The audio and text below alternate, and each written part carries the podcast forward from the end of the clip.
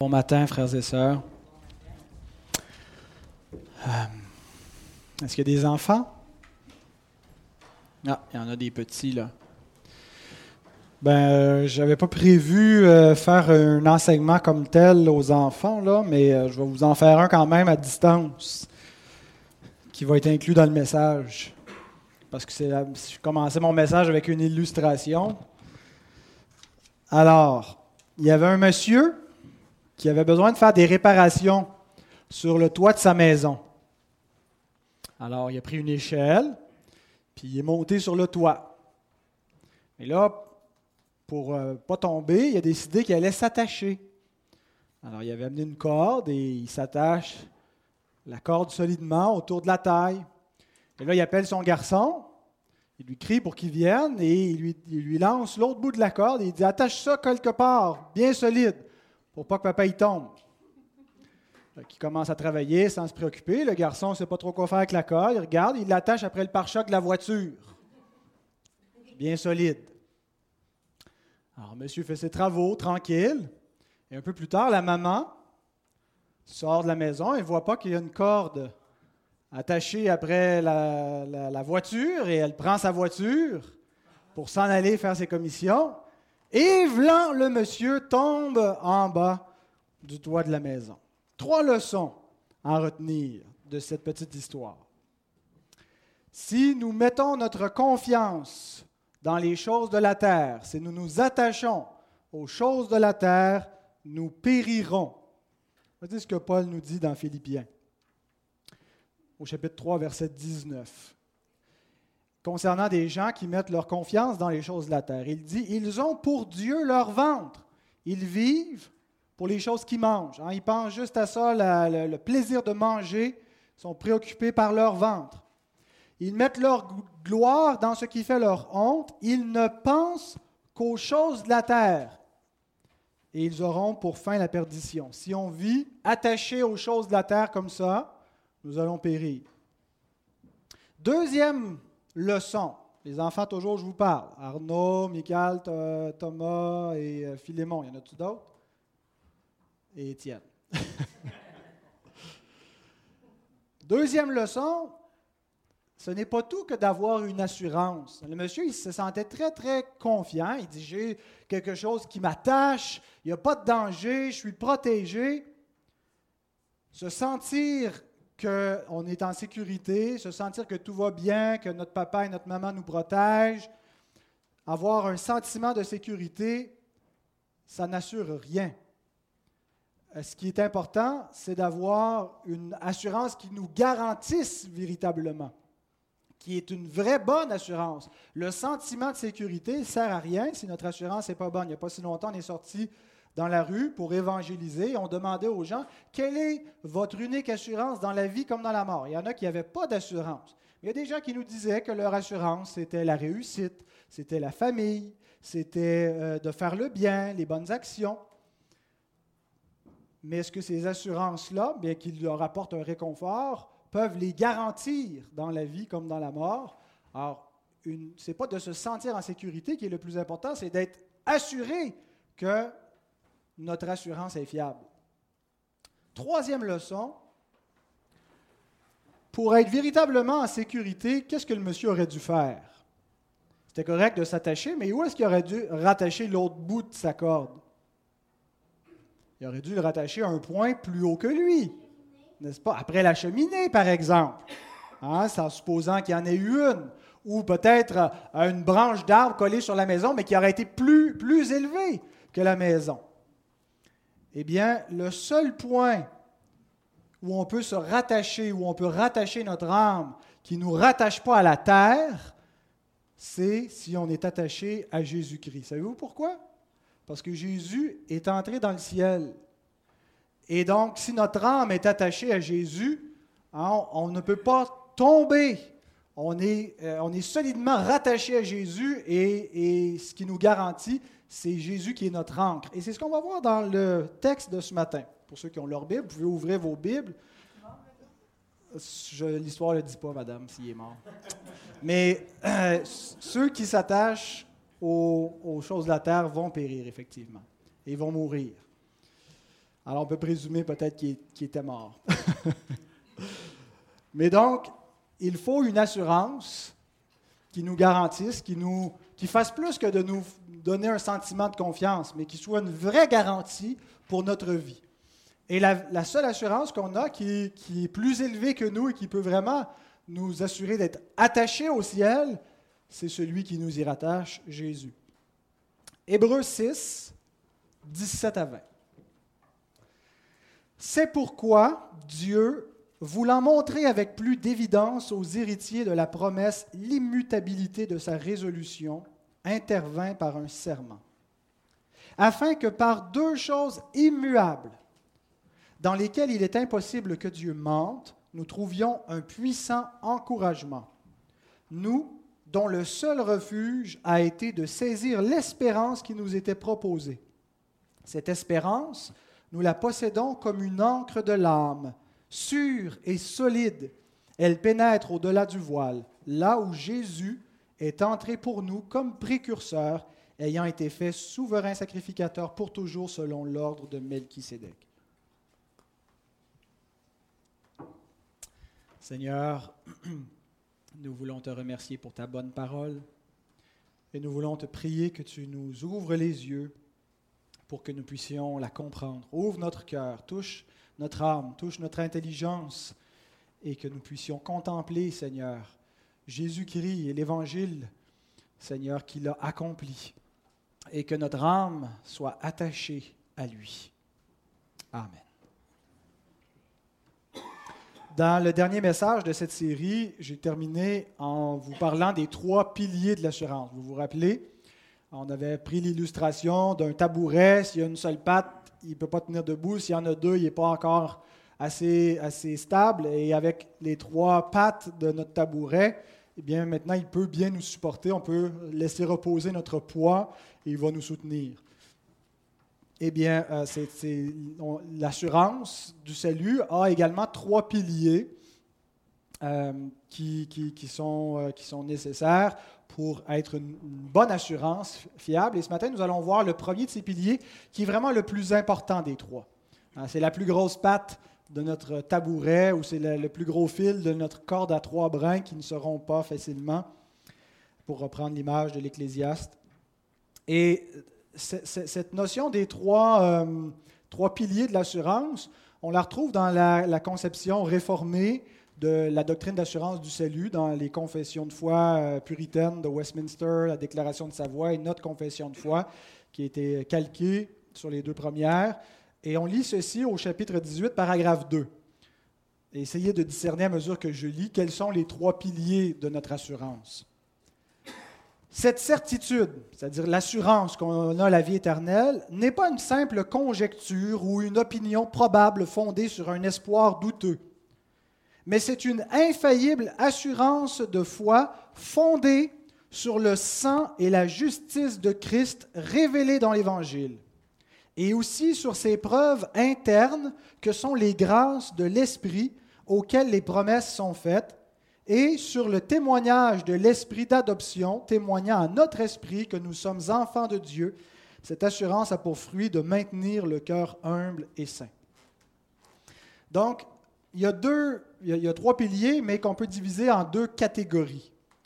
Il y a une assurance objective de notre salut et une assurance subjective. Quand on, emploie l'expression l'assurance du salut, ça peut désigner deux choses. Qu'est-ce qu'on veut dire quand on dit j'ai l'assurance de mon salut?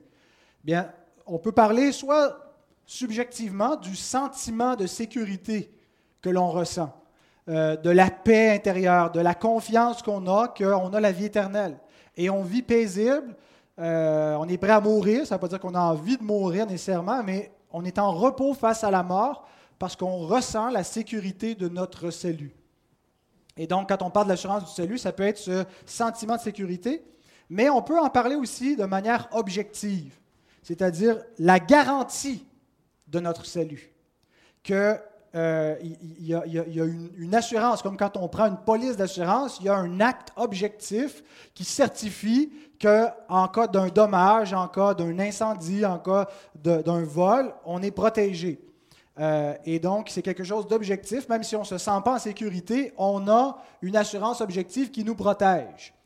Eh bien, le salut est également une réalité objective comme ça qui garantit euh, que nous avons la vie éternelle, une assurance vie éternelle. Et ce matin, c'est de l'élément objectif qu'on va parler. Les, deux autres colonnes de notre, euh, assurance du salut euh, sont les, deux éléments subjectifs, à savoir les grâces de l'Esprit, c'est-à-dire les preuves que le Saint-Esprit nous aurait générées, les fruits de la vie nouvelle dans la vie du croyant. Et si le Seigneur le permet, ce sera le deuxième pilier que nous allons examiner dans le prochain message, où on, va voir euh, que, si on a les fruits d'une vie nouvelle, euh, ça, ça, contribue à notre assurance. Et le troisième pilier, qui est également quelque chose de subjectif, c'est le Saint-Esprit lui-même qui témoigne à notre esprit que nous sommes enfants de Dieu.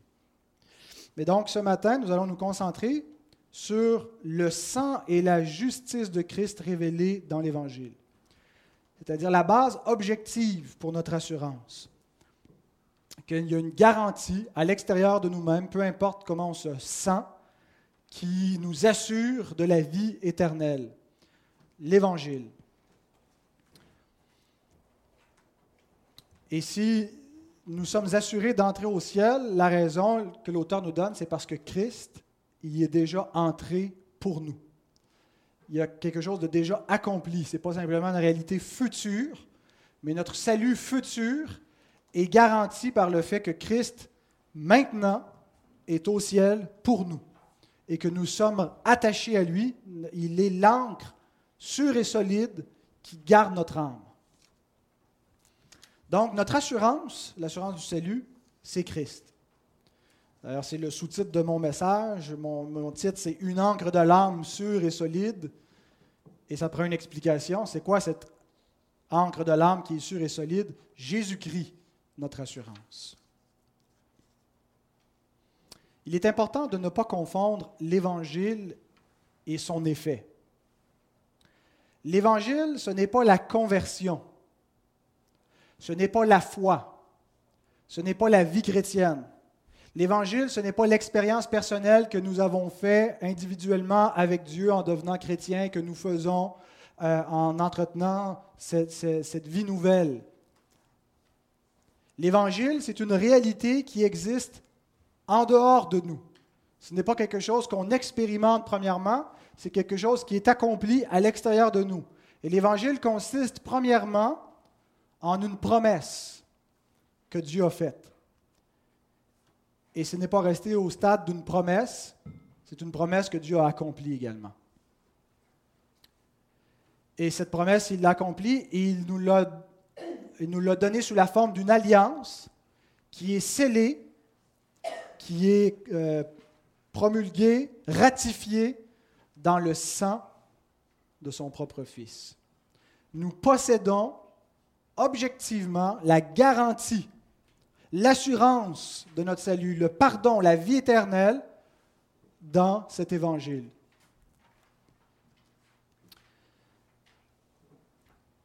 Sur quoi repose cette garantie? Sur quoi, comment savons-nous que nous avons la garantie de la vie éternelle, l'assurance du salut objectivement? Avant de vous dire la, la, base de la vraie assurance, j'aimerais vous donner les quatre fausse assurance du pardon de Dieu. D'abord, l'universalisme. L'universalisme, c'est l'idée que Dieu, parce qu'il est bon, va pardonner tous les péchés de tous les hommes. Et donc, certains pensent qu'ils ont, dans cette conception du pardon de Dieu, de la bonté de Dieu, l'assurance de leur propre pardon. Ils peuvent donc dormir tranquilles, ils peuvent donc être paisible face à Dieu parce que Dieu va pardonner tous les hommes. C'est faux. Nulle part n'avons-nous la promesse, Dieu a-t-il, nulle part Dieu a donné la promesse qu'il va pardonner tous les hommes. Cette conception de, de l'assurance du salut est fondée non pas sur la Bible, mais sur une conception humaniste de Dieu, où on change la miséricorde de Dieu où on change aussi la justice de Dieu et on rejette finalement l'Évangile. Ce qui est certain, universellement parlant, c'est que les hommes sont pécheurs. la réalité du péché est une réalité universelle. Il n'y a pas de juste, il n'y en a pas un seul. Tous sont pécheurs, tous sont privés de la gloire de Dieu. Être privé de la gloire de Dieu, ça veut dire être destiné à errer éternellement loin de la gloire de Dieu. Et ça, c'est une réalité universelle qui est certaine. Et une autre réalité qui est certaine, c'est que Dieu est juste et que Dieu doit absolument punir le péché et priver les hommes de sa gloire pour l'éternité. C'est la, conséquence du péché. Euh, et donc, Dieu a donné un moyen de salut qui n'est pas de simplement effacer l'ardoise et dire on recommence à neuf, mais c'est de donner un sauveur. Et c'est le seul moyen de rédemption. On y vient dans un instant. Et donc, si on ne croit pas dans cette grâce, dans ce seul salut, il ne reste plus aucun autre espoir. Il n'y a été donné sous le ciel aucun autre nom en qui nous ayons le salut. Et ceux qui s'accrochent à l'universalisme ou qui pensent que par leur piété, par leurs bonnes œuvres, et c'est une deuxième erreur, de autre, la deuxième fausse assurance du salut, je vais vous en donner quatre. La deuxième, c'est le légalisme. J'irai au ciel parce que j'ai mené une bonne vie. Ou parce que je n'ai pas fait les pires crimes, les pires péchés, et ce que j'ai fait peut être pardonné, c'est pardonnable. Il y a au moins deux erreurs dans cette conception. D'abord, la première erreur, c'est de penser qu'une bonne action peut réparer un crime. Des gens pensent que le jugement dernier, c'est on met le bien et le mal dans la balance. Et que s'il y a plus de bien que de mal, eh bien, tu es sauvé. Et pour beaucoup de gens, cette conception-là de la justice est très logique et elle leur procure, et pour eux, c'est la base de l'assurance du salut. Mais pensez-y un instant, ça ne fait aucun sens. Si quelqu'un est responsable d'un crime, si quelqu'un a le prix Nobel de la paix pour son humanisme, pour son altruisme, pour, pour sa philanthropie, pour les, dons qu'il a faits et, les bonnes actions, et qu'il commet un meurtre, tout le bien qu'il a fait ne changera rien au, crime qu'il a commis pour lequel il doit être puni. Et dans une cour de justice, on ne met pas le bien et le mal d'un côté et de l'autre. La seule chose qu'on essaie de déterminer, c'est si la personne est criminellement responsable de l'acte qu'elle a fait. Et le bien qu'elle a pu faire et les, mobiles ne peuvent pas excuser. Si elle est responsable d'un crime, elle doit être punie, même si la plupart du temps dans sa vie, elle a fait le bien. Même si elle a remporté le prix Nobel de la paix. Donc, une bonne action ne peut pas, devant la justice, contrebalancer un crime. Et la réalité, c'est que tous les hommes sont criminellement responsables devant Dieu. Il n'y a aucun qui est innocent de, son péché et, tous sont dignes de mort.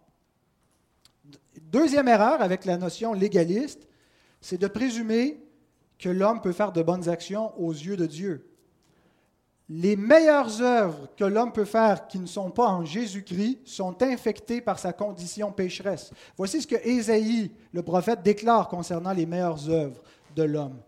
Il dit, nous sommes tous comme des impurs et toute notre justice, pas notre péché, toute notre justice, tout ce que nous avons de mieux à offrir, est comme un vêtement souillé. Nous sommes tous flétris comme une feuille et nos crimes nous emportent comme le vent. Se confier dans ses propres œuvres, dans sa propre justice, est aussi insensé que de s'attacher au pare-choc de la voiture quand on travaille sur le toit de la maison. Ça ne procure aucune garantie parce que notre justice est affectée par notre péché. Il n'existe pas de bonnes œuvres que l'homme puisse faire aux yeux de Dieu. Et les bonnes œuvres que les chrétiens sont appelés à pratiquer sont bonnes aux yeux de Dieu parce qu'elles sont faites en Jésus-Christ. Parce qu'elles proviennent d'un cœur régénéré, et, elles ne sont pas parfaites, parfaites en elles-mêmes, mais parce qu'elles sont offertes dans la foi par le Christ, elles sont agréables à Dieu. On viendra plus tard dans cette série à la question des bonnes œuvres. Troisième fausse assurance, le sacerdotalisme. Cherchais pas le mot dans le dictionnaire, euh, mais vous avez peut-être compris, sacerdoce, l'idée d'un prêtre, l'idée de la médiation de l'Église, et de se confier donc dans les sacrements ou dans euh, un rituel que l'Église a pu accomplir envers nous. Et c'est ce que l'Église catholique romaine enseigne d'ailleurs, qu'en étant baptisé, quand tu reçois le, sacrement du baptême, tu es sauvé de l'enfer. Tu as reçu la grâce de la régénération et tu es assuré de ne pas aller en enfer. Tu vas peut-être aller un bout de temps au purgatoire, mais tu vas finir au paradis.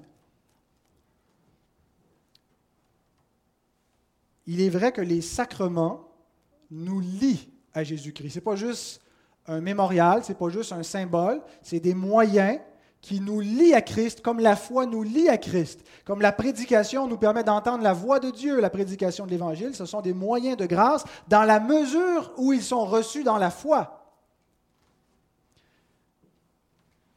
Et cette erreur du sacerdotalisme, les pharisiens la commettaient. Ils croyaient que la circoncision leur garantissait un statut dans l'alliance de grâce. Parce qu'ils sont circoncis, parce qu'ils sont fils d'Abraham, ils sont enfants de Dieu. Et voici la réponse apostolique à cette mauvaise compréhension. Galates 6, verset 15. Car ce n'est rien que d'être circoncis ou incirconcis, ce qui est quelque chose, c'est d'être une nouvelle créature. Donc, sans assimiler la circoncision et le baptême, on peut faire la même application avec le baptême. Ce n'est rien que d'être baptisé ou pas être baptisé. Ce qui est quelque chose, premièrement, c'est d'être une nouvelle créature et le, se confier dans le sacerdoce des hommes pour être sauvé, c'est une fausse assurance. Quatrième fausse assurance, le superficialisme évangélique. Et je vais laisser le théologien euh, R.C. Sproul expliquer qu'est-ce que, ça veut dire. Citation. Prier la prière de repentance, lever la main lors d'un événement d'évangélisation, avancer à l'avant lors d'un appel ou accepter Jésus. Il s'agit de techniques ou de méthodes qui sont utilisées pour appeler des personnes à la repentance et à la foi. Le danger est que les personnes qui font la prière, lèvent la main, avancent à l'autel ou acceptent le Seigneur mettent parfois leur confiance dans un acte en particulier. Les professions de foi externes peuvent être trompeuses. Une personne peut passer par une motion externe de la profession de foi, s'avancer, lever la main, faire la prière de la repentance, sans vraiment avoir une possession interne de la réalité du salut. Pour me préparer cette euh, série, j'ai consulté un livre. Je vous traduis le, titre en français. C'est le titre du livre Arrêtez d'accepter Jésus dans votre cœur Comment savoir avec certitude que vous êtes sauvé? L'auteur euh, commence son livre en racontant sa, propre expérience personnelle qu'il a accepté des centaines de fois Jésus dans son cœur et qu'il cessait depuis qu'il était petit de demander à Jésus de venir dans sa vie et, qu'il ne parvenait jamais à avoir l'assurance qu'il était sauvé. Euh, il n'éprouvait pas cette, confiance et il a par la suite euh, en, étudiant sérieusement la parole de Dieu, découvert que notre assurance ne doit pas découler de quelque chose que nous faisons, comme accepter Jésus, comme signer une carte, comme faire la prière de repentance, mais notre assurance doit découler de quelque chose que Christ a fait. Voyez-vous la différence entre les deux? Notre assurance n'est pas liée par quelque chose que nous faisons. Et j'insiste sur ce point parce que s'il y en a un des quatre fausses assurances qui risque plus de contaminer nos milieux, c'est le quatrième. Le, superficialisme d'une profession de foi euh, du bout des lèvres et qui ne veut souvent rien dire. Notre vraie assurance consiste à s'approprier ce que Christ fait et non pas de se reposer dans quelque chose que nous faisons, non pas dans notre réponse, premièrement, mais dans l'évangile de Christ. Et notre assurance subjective, notre sentiment de sécurité va grandir à mesure que nous comprendrons l'œuvre achevée de Christ. Que nous ne pouvons rien ajouter à cette œuvre, qu'on ne peut rien y enlever non plus, qu'elle est parfaite et qu'elle seule nous assure la vie éternelle. Et donc, maintenant qu'on a vu les quatre fausses assurances, regardons la vraie assurance du pardon de Dieu. Hébreu 6, que nous avons lu, nous présente la seule et unique assurance objective, la seule police d'assurance qui a été donnée à l'homme et qui lui garantit la vie éternelle. Indépendamment de ce que nous ressentons, c'est d'abord et avant tout une assurance objective à l'extérieur de nous. Le salut a d'abord été garanti par une promesse de Dieu. Est-ce que vous pensez que Dieu est menteur? Est-ce que vous pensez que Dieu peut mentir? Ça dit non? Tu t'es repris? Non. Hein? Dieu ne peut pas mentir. Si Dieu ment, c'est l'écroulement de, de l'univers. Dieu devient un pécheur. Dieu est le Dieu qui ne ment pas par définition. Il est juste, il est saint, il est parfait, il n'y a aucune ténèbre en Dieu. Et Dieu qui ne ment pas a promis l'héritage du salut, le don de la vie éternelle. Et comme si sa parole n'était pas suffisante, comme si sa promesse n'était pas suffisante, Dieu a ajouté un serment à sa promesse. Avez-vous déjà dit oui à quelqu'un sans trop penser, puis après ça, vous regrettez d'avoir dit oui, d'avoir dit oui, et vous voulez changer d'idée? Hein, ça arrive, ça, parfois. Euh, ce qui est plus choquant, c'est quand on se fait faire ce coup-là. Quand on demande à quelqu'un qui nous dit oui, puis qui ne se présente pas, qui nous fait faux bon, et qui, euh, dont le oui n'est pas oui, mais son oui devient non. Et il y en a qui ont la décence de nous aviser quand ils ont changé d'idée, mais il y en a d'autres qui ne nous avisent même pas. Qu'est-ce qui arrive dans ce cas-là quand on va avoir affaire à faire avec cette personne-là par la suite? On va douter de ses oui, n'est-ce pas? On va vouloir un peu plus de garantie. On va vouloir des oui répétés. Oui, tu es sûr là? Oui, tu vas être là. Oui, tu vas le faire. Oui, tu as garanti à quelle heure? Et on voudrait peut-être parfois les faire prêter serment ou signer un papier, euh, une promesse. Si vous voulez emprunter de l'argent à la banque, est-ce que vous pensez qu'un simple oui devant le, créancier, dire oui, je vais rembourser mon prêt, va être suffisant pour tranquilliser la banque que vous allez payer. Ils vont vous demander un peu plus de garantie. Vous allez devoir signer un contrat euh, d'emprunt et, vous, vous, engager à rembourser dans un certain délai avec un certain taux d'intérêt. Et c'est un engagement légal. Ce papier-là produit une garantie qui va euh, donner l'assurance au prêteur euh, que, que, vous êtes lié par votre parole, par votre oui, que vous allez donc euh, et, il accepte de vous prêter dans ces conditions-là. Si vous devez témoigner en cours, vous devez prêter serment. Et, le serment devient un acte légal. Si on se parjure, c'est un acte criminel. Si vous vous mariez, c'est un serment solennel. Ce n'est pas un simple oui. Quand on dit oui, je le veux, et, qu'on signe un contrat de mariage, on est lié. Et dans, tous ces cas-là, notre oui euh, implique des, circonstances légales que si on ne respecte pas notre parole, il y aura des conséquences. Le salut était une promesse. Et comme si ce n'était pas assez, Dieu a prêté serment. Il a donné l'équivalent de ce qu'on fournit comme garantie quand on dit oui. Et qu'on veut montrer qu'on est lié par notre personne, on est lié légalement par notre parole. Les hommes jurent par Dieu quand il, prête serment, en tout cas dans l'Antiquité, aujourd'hui, euh, de nouvelles façons de prêter serment, mais à toute époque, on a prêté serment par le Très-Haut, s'engageant, euh, liant notre âme à Dieu, et euh, même en prenant des imprécations contre nous-mêmes. Et dans le passage juste avant, l'auteur nous dit que c'est ce qui met fin aux contestations entre, les, entre deux hommes quand le nom de Dieu est invoqué pour légalement engager notre parole. Dieu ne pouvait pas prêter serment par un plus haut que lui, alors il a prêté serment par lui-même. Où est-ce qu'on retrouve, on, va relire dans Hébreux 6, 16 à 18, Les hommes jurent par celui qui est plus grand qu'eux, et le serment est une garantie qui met fin à tous leurs différends. C'est pourquoi Dieu, voulant montrer avec plus d'évidence aux héritiers euh, la promesse, aux héritiers de la promesse, l'immutabilité de sa résolution, intervint par un serment afin que par deux choses, c'est-à-dire sa promesse et son serment, dans lesquels il est impossible que Dieu mente, nous trouvions un puissant encouragement. nous dont le seul refuge a été de saisir l'espérance qui nous était proposée. Où est-ce qu'on retrouve ce serment de Dieu?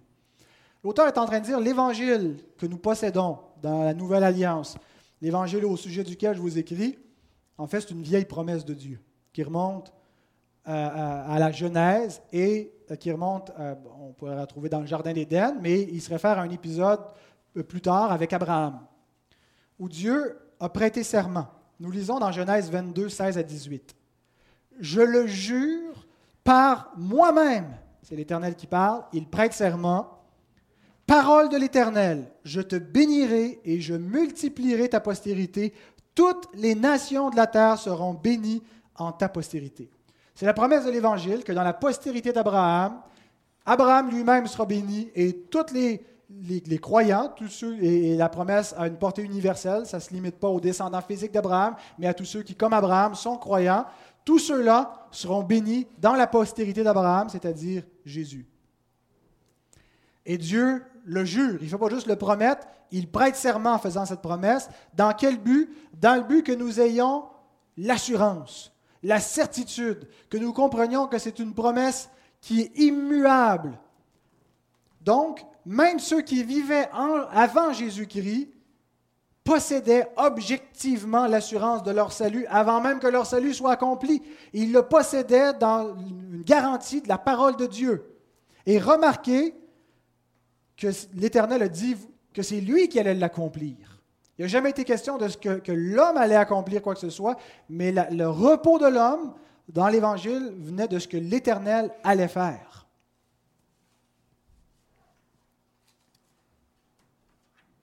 Comprenons que nous avons quelque chose de plus encore que ce que possédait Abraham. en plus de cette promesse, de ce serment que l'Éternel a fait, nous possédons l'accomplissement de cette promesse. Et nous la possédons, nous possédons la garantie du salut de notre âme. Abraham avait la garantie du salut de son âme dans la promesse assermentée de Dieu, mais nous, nous avons la garantie du salut de notre âme dans le sang du Fils de Dieu. La différence entre les croyants de l'ancienne alliance et ceux de la nouvelle alliance, c'est que pour eux, ils possédaient le salut sous la forme d'une promesse. Nous, nous possédons le salut sous la forme d'une promesse accomplie. La nouvelle alliance a été promise, maintenant elle est conclue. C'est la différence. Tout le monde a été sauvé par la nouvelle alliance. Il n'y a jamais eu un autre système de salut dans l'Ancien Testament. Ils ont été sauvés par la nouvelle alliance promise. Et elle a eu un effet rétroactif. Christ a racheté les transgressions commises sous la première alliance. Et ils ont reçu déjà l'héritage de leur salut avant que Christ accomplisse cela. Mais nous, nous possédons cette alliance-là comme étant conclue, scellée dans le sang du Fils de Dieu. Et c'est ce que l'auteur ajoute au verset 19 et 20. Cette espérance nous la possédons comme une encre de l'âme, sûre et solide. Elle pénètre au-delà du voile, là où Jésus est entré pour nous comme précurseur, ayant été fait souverain sacrificateur pour toujours, selon l'ordre de Melchisédek.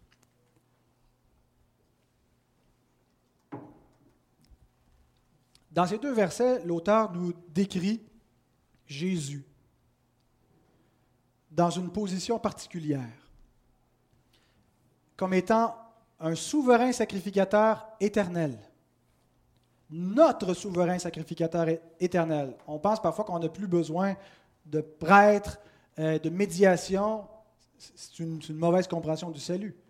Le Seigneur, l'Ancien Testament, c'était une image, c'était la parabole de ce qu'on avait besoin. On avait besoin d'un sacrifice, on avait besoin d'un sacerdoce qui assure une médiation entre un peuple pécheur et un Dieu saint. Et Dieu nous a donné un souverain sacrificateur éternel. Il ne mourra jamais. Et il est saint, il est sans tache. Et il nous le présente comme entré au-delà du voile, c'est-à-dire dans le sein des saints, dans la présence même de Dieu, assis à la droite de Dieu, nous montrant que son œuvre est accomplie, est achevée. Elle n'est pas en cours d'exécution, bien que Christ continue une médiation actuelle. Il y, a, quelque chose de présent que Christ fait pour assurer, garantir notre salut, mais son œuvre de sacrifice pour garantir l'expiation de nos péchés et que nous ayons la vie éternelle, c'est déjà accompli. C'est pourquoi le Christ est assis. L'expiation, la propiation et la médiation sont parfaitement accomplies et sont éternellement garanties en Christ. La seule possibilité que notre salut se perde, que notre salut euh, ne, garantisse pas la vie éternelle, c'est si Christ meurt, c'est si Christ pêche, c'est si Christ tombe en dehors du ciel, s'il en est chassé, parce qu'il est notre garant.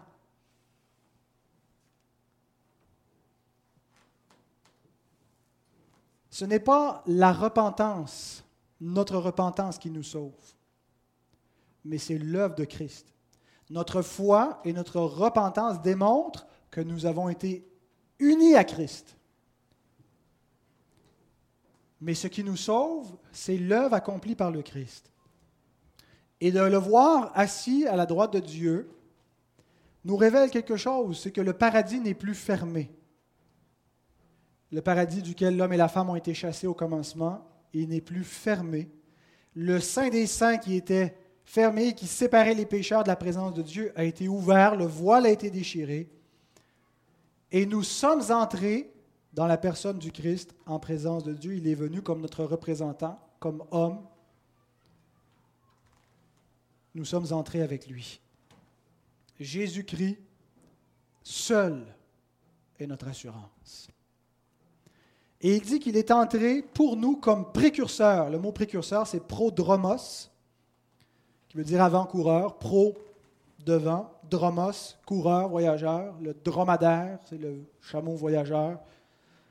Le prodromos, dans le contexte militaire, souvent c'était une petite troupe qu'on envoyait devant l'armée euh, pour examiner les lieux, pour précéder le, reste de l'armée qui allait suivre derrière le prodromos, où c'était aussi, le terme pouvait désigner celui qui courait pour annoncer la victoire des troupes devant le roi, devant le peuple qui attendait. Christ est le prodromos, c'est lui qui est allé devant dans le but de nous préparer une place. L'avant-coureur qui vient, c'est ce que Jésus a dit, je vais aller vous préparer une place.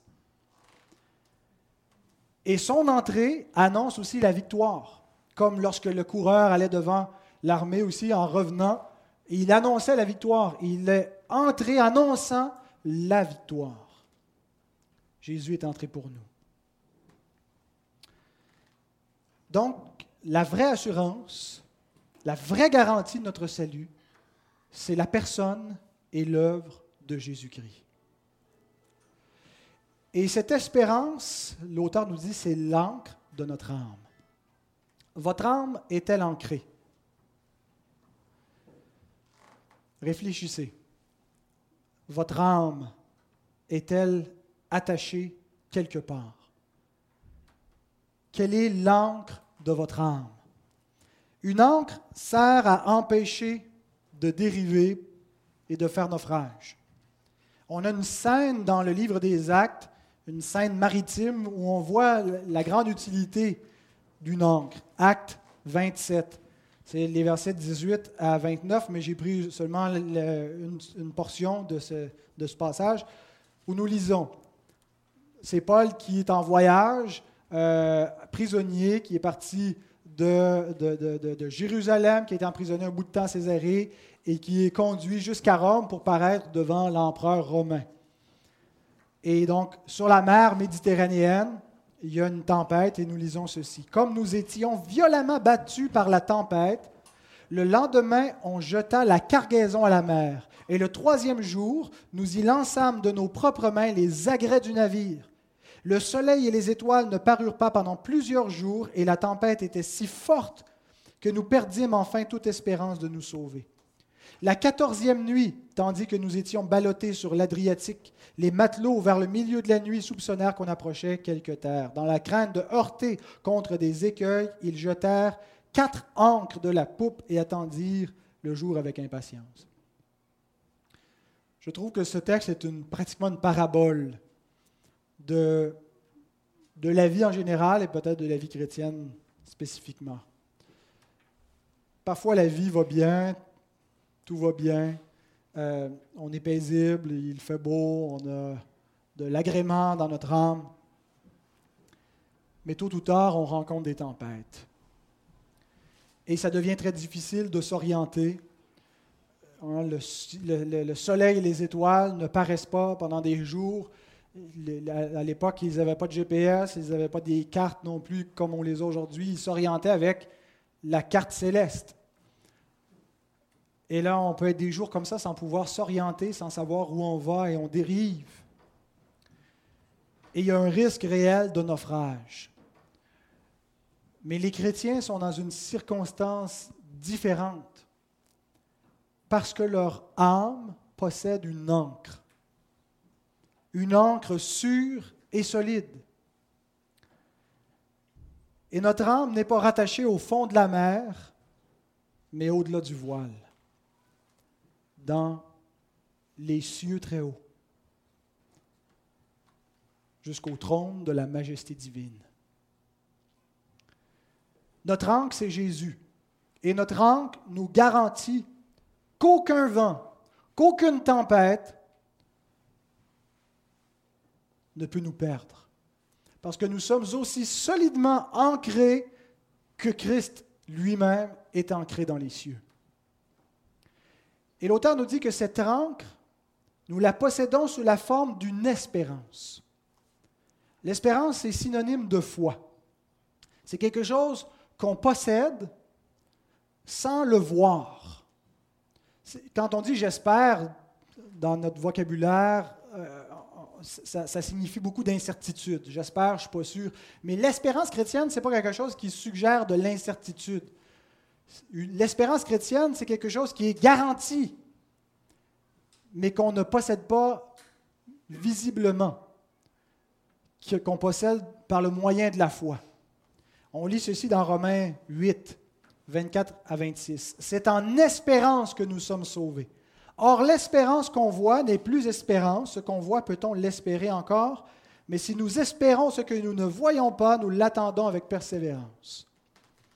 Nous ne voyons pas encore toute la gloire du royaume de notre Seigneur. Nous ne voyons pas encore que c'est lui le roi, que c'est lui qui domine. Nous voyons encore bien des injustices, bien des incertitudes dans ce monde, mais nous possédons la garantie que nous appartenons à un royaume éternel qui ne passera jamais, un royaume de justice et de paix où nous habiterons pour toujours avec Christ et nous possédons cette garantie sous la forme d'une espérance qui nous rattache à Christ. C'est par la foi. L'espérance, c'est la foi. C'est la foi qui nous rattache à notre encre céleste. Dernière question en terminant. Qu'est-ce que la vraie foi? Les réformateurs, je pense, ont donné la meilleure définition de la vraie foi à salut en disant qu'il y a trois éléments essentiels euh, que, notre foi doit posséder pour être une foi salut. Et je vous les donne. Cognitio assensus fiducia. La connaissance, l'assentiment et la confiance. Une vraie foi doit avoir un, minimum de connaissances. Paul écrit, Romains 10, 14, Comment croiront-ils en celui dont ils n'ont pas entendu parler? On ne peut pas croire si on n'entend pas parler du Christ. Il faut qu'il y ait une connaissance de qui est Jésus. Il faut qu'on ait, entendu l'Évangile, qu'on ait entendu qui est Jésus et pour pouvoir croire en lui. Mais entendre qui est le Christ et comprendre ce qu'il a fait ne nous sauve pas. Encore, faut-il y croire, n'est-ce pas? Il y a beaucoup de gens dans notre société qui ont entendu parler de Jésus et qui ont compris certains éléments de l'Évangile, qui ont compris que Jésus euh, prétend être le Fils de Dieu et le Sauveur du monde, et ils pensent que c'est des foutaises. Ils pensent que ce n'est pas vrai. Ils pensent que Dieu n'existe pas. Ils pensent que Mohamed est le vrai prophète de Dieu. Donc, ils ne croient pas non seulement il faut la connaissance, mais il faut aussi l'assentiment. assensus. Il faut croire que c'est vrai. Mais croire que c'est vrai, croire que Jésus est le Fils de Dieu, croire que Jésus est le seul sauveur du monde, croire qu'il est mort, condamné sous Ponce Pilate, mais en fait condamné sous la colère de Dieu pour être puni pour nos péchés, croire que Dieu l'a ressuscité des morts, croire qu'il a été enlevé, qu'il a été exalté à la droite de Dieu, qu'il est dans le ciel et qu'il est vivant et qu'il va revenir pour juger le monde, ça ne sauve pas. Croire Jean 3,16, ça ne sauve pas. Jacques dit ceci, tu crois qu'il y a un seul Dieu, tu fais bien. Les démons le croient aussi et ils tremblent. L'orthodoxie ne sauve pas. Croire qu'il y a un seul Dieu n'est pas suffisant. Croire que Jésus est le Fils de Dieu n'est pas suffisant. Il manque la confiance personnelle, fiducia. Ou c'est pas simplement croire que c'est vrai, mais c'est l'appropriation personnelle. Et le catéchisme de Heidelberg, la question 21, répond à cette question qu'est-ce qu'une vraie foi en donnant cet élément de la confiance en disant ceci. Ce n'est pas seulement une connaissance certaine par laquelle je tiens pour vrai tout ce que Dieu nous a révélé par sa parole. Ce n'est pas juste ça la foi mais c'est aussi une confiance du cœur que l'Esprit Saint produit en moi par l'Évangile et qui m'assure que ce n'est pas seulement aux autres, mais aussi à moi que Dieu accorde la rémission des péchés, la justice et le bonheur éternel, et cela par pure grâce et par le seul mérite de Jésus-Christ.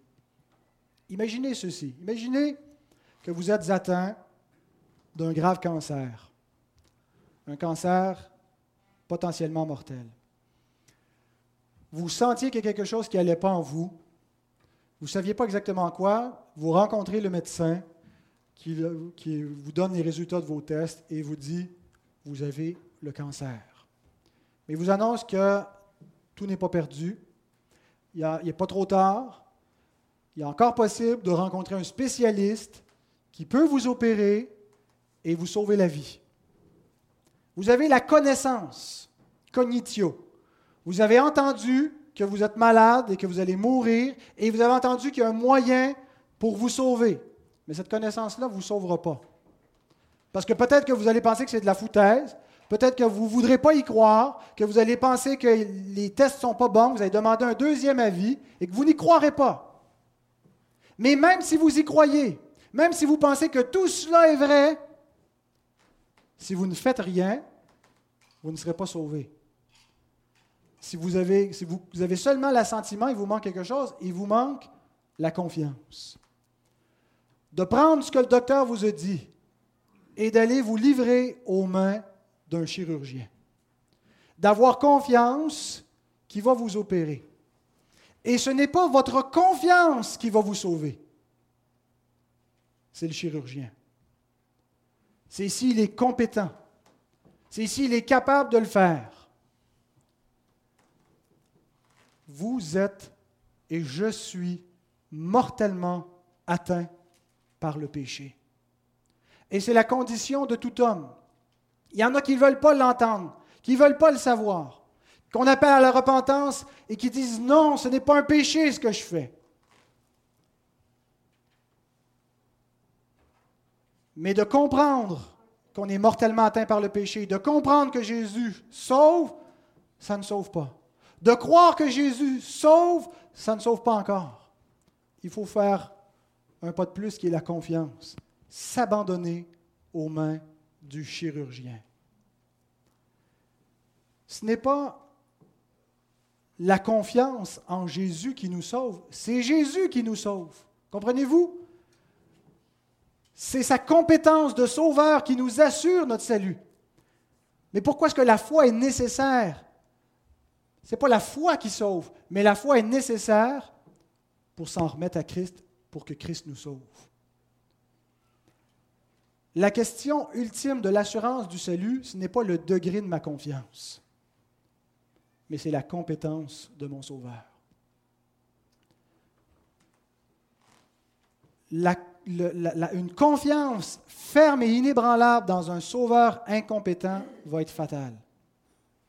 Peu importe le degré de ma confiance. Si je crois dans un faux Christ, si je crois dans un faux sauveur, si je crois en moi-même, ma foi ne peut rien pour moi. Mettre sa confiance en Jésus garantit le salut, peu importe le degré de mon assurance.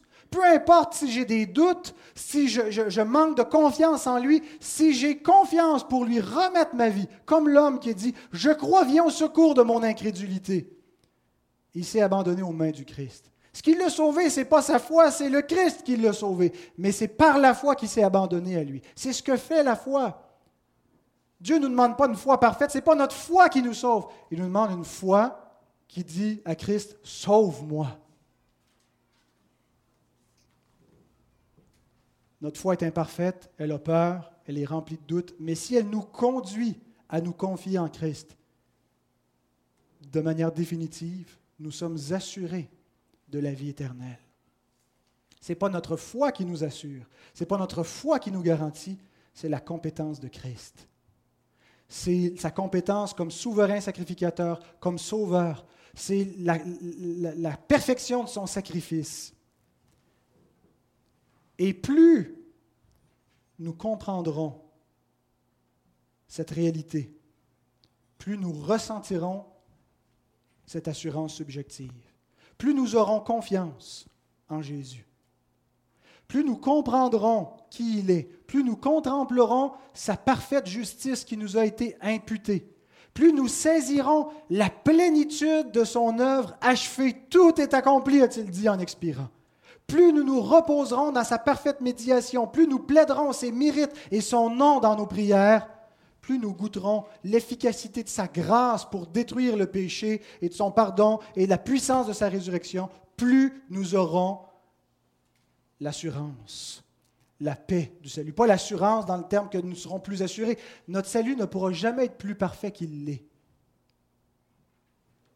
Nous ne pourrons jamais ajouter quoi que ce soit pour rendre notre salut plus parfait. Nous ne pourrons jamais y enlever quoi que ce soit. On ne peut rien y changer par le degré de notre foi mais notre âme va être de plus en plus tranquille, dépendamment du degré de notre foi. Et c'est ce qu'on va voir dans les prochains messages, l'élément subjectif. Mais pour ce qui est de l'élément objectif, il est parfaitement garanti, assuré par le Christ. Notre salut est parfait. Apprenons simplement à avoir confiance en nous reposant en lui.